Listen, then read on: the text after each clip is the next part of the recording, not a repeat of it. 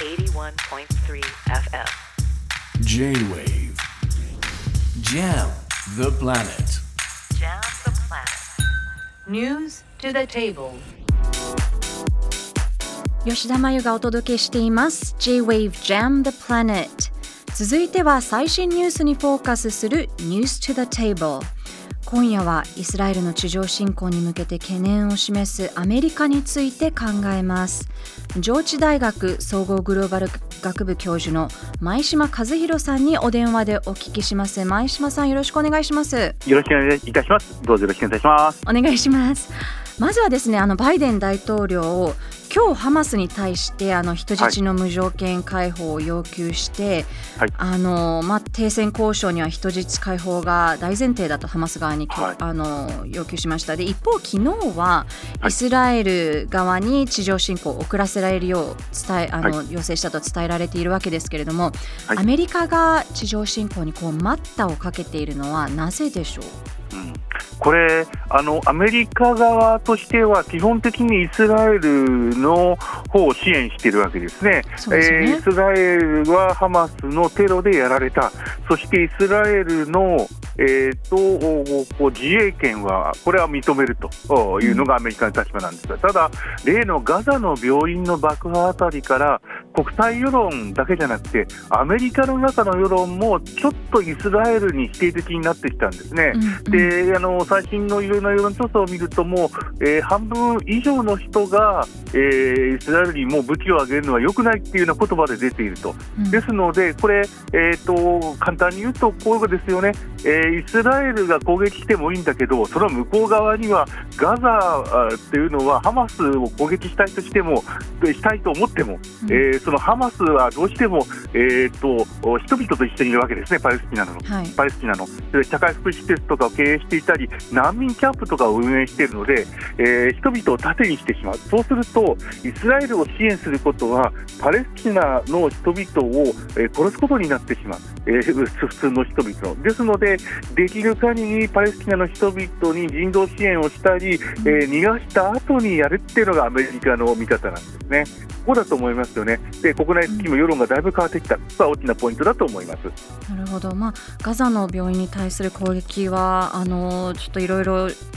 不明なことも多いわけですけれども、はい。一方で今日あのオバマのオバマ元大統領が今日声明を出してあのイスラエルの軍事行動に警告を出すような形で声明を出したんですけれどもガザ地区の食料とか水が止まっていることを踏まえてイスラエルが国際的支持を弱める可能性がああるというような内容でしたけれどもこれアメリカの元大統領が出しているということは、はい。これアメリカの本音みたいな形なんですか？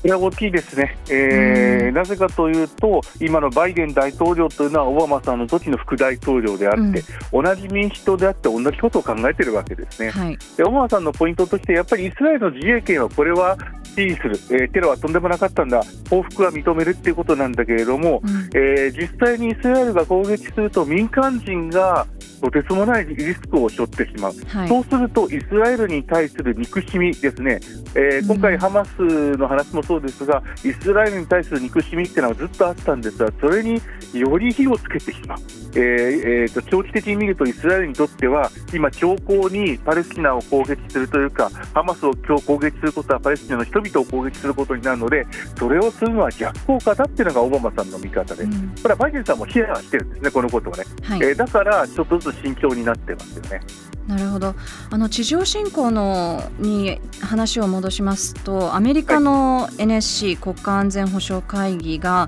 あの記者会見でイスラエルに軍事顧問を数人派遣したことを認めましたよね。ということはこれアメリカはイスラエルに対して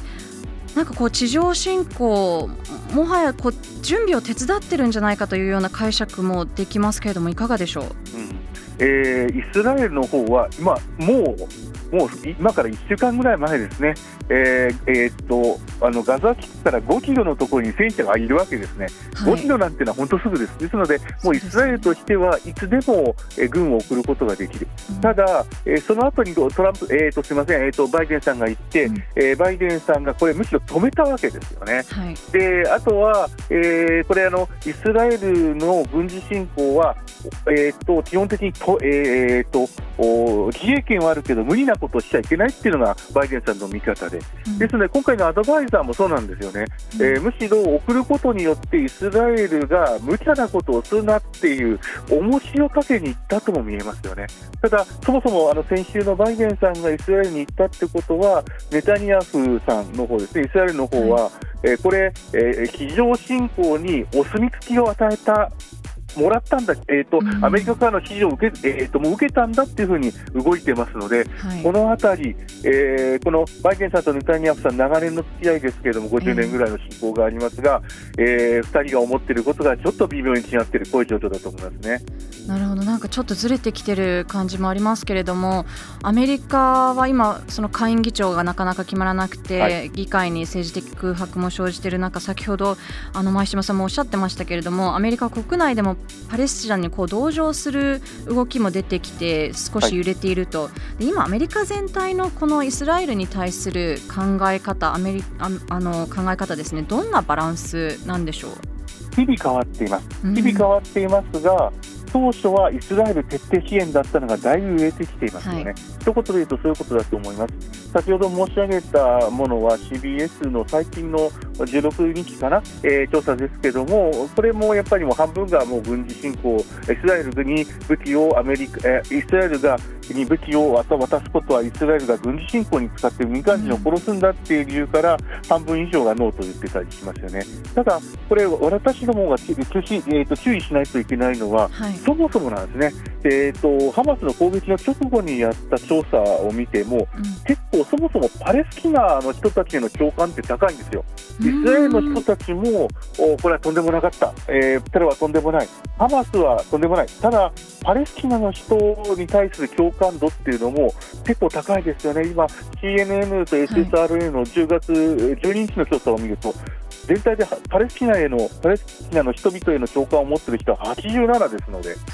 これやっぱりアメリカがイスラエル一辺倒だったそうですね20年ぐらい前、30年ぐらい前と大きく変わっていて、特に、えー非白人の人、あとは年齢が若い方、10代とかですね、これあの、えーむしろパレスチナの方に共感している人が多いですね。なるほど。結構意外ですよね。アメリカの政治とかビジネスってやっぱりこうジョーエッシュの人たちがあの、はい。コミュニティ強いにもかかわらずず